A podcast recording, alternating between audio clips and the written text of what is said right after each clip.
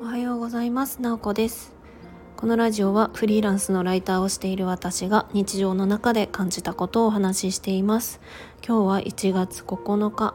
日曜日、皆さんいかがお過ごしでしょうか。3連休の中日ですね。今日は、去年読まれたノートの去年一番よく読まれたノートのお話を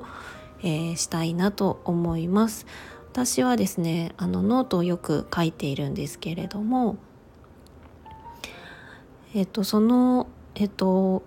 ート運営さんからというかノートから、2021年の記録として、あなたが書いた記事は何本ですよとか、好きされた数がいくつですよとか、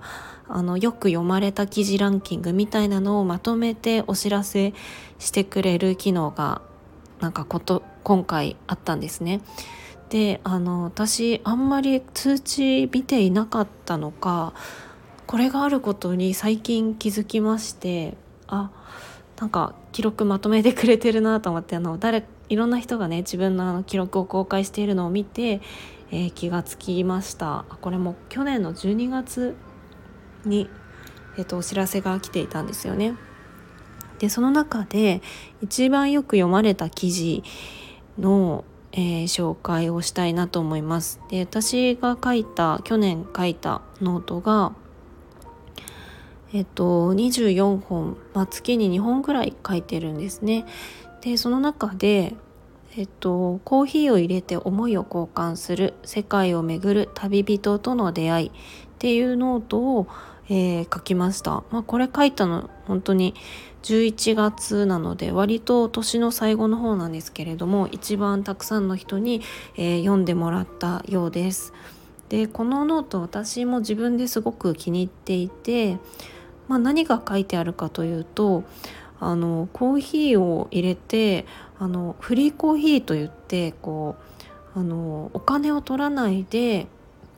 もう皆さんに、街を歩いている人とかにコーヒーを入れてお出しするっていうことをずっと旅をしながらやっている方がいるんですね。この方はマサさんといって、お名前も全然公表しているので、ここでもお話ししたいなと思うんですけど、この方本当に日韓関係が悪くなったら韓国に行ってフリーコーヒーを振る舞って現地の人と交流するとか、本当にいろんな人とのつながりのきっかけをコーヒーで作っているみたいな、本当に素敵な人で、今は、しばらくは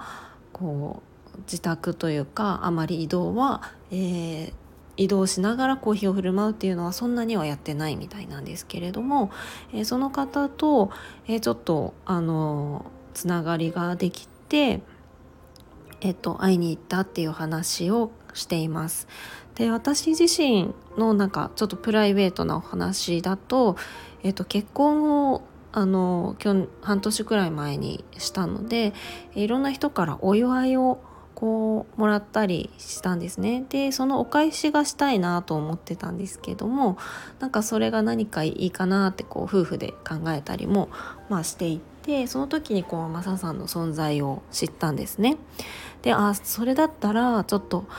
コーヒーを自分たちで焙煎させてもらって、ドリップコーヒーを作って、それをプレゼントとしてお返しできたらいいねみたいな感じで言っていて、それをお願いしてコーヒーを作らせてもらったっていうような、話を記事に書いています。本当にこれは、こんな人なかなかいないですよね。フリーコーヒー本当に私は直接古民家みたいなところで、やっていて何度か行ったことがあるんですけど、本当に時間を忘れるというか、ちょっとおばあちゃん家というか、なんていうのかな、雰囲気だったりコーヒーの匂いだったり焙煎の音だったり、本当に忙しい日常から少し離れたとても特別な空間みたいな感じがして、本当に私は好きな場所なんですよね。その様子が書いてあります。なので本当に今もいろいろ読んでくれる人がいたりして、すごく嬉しいなと思っております。はい。なんで、これは何でしょうね、マサさんのツイッターとかもサイトも載せてるので、もうぜひその発信を直接見てもらいたいななんて思っております。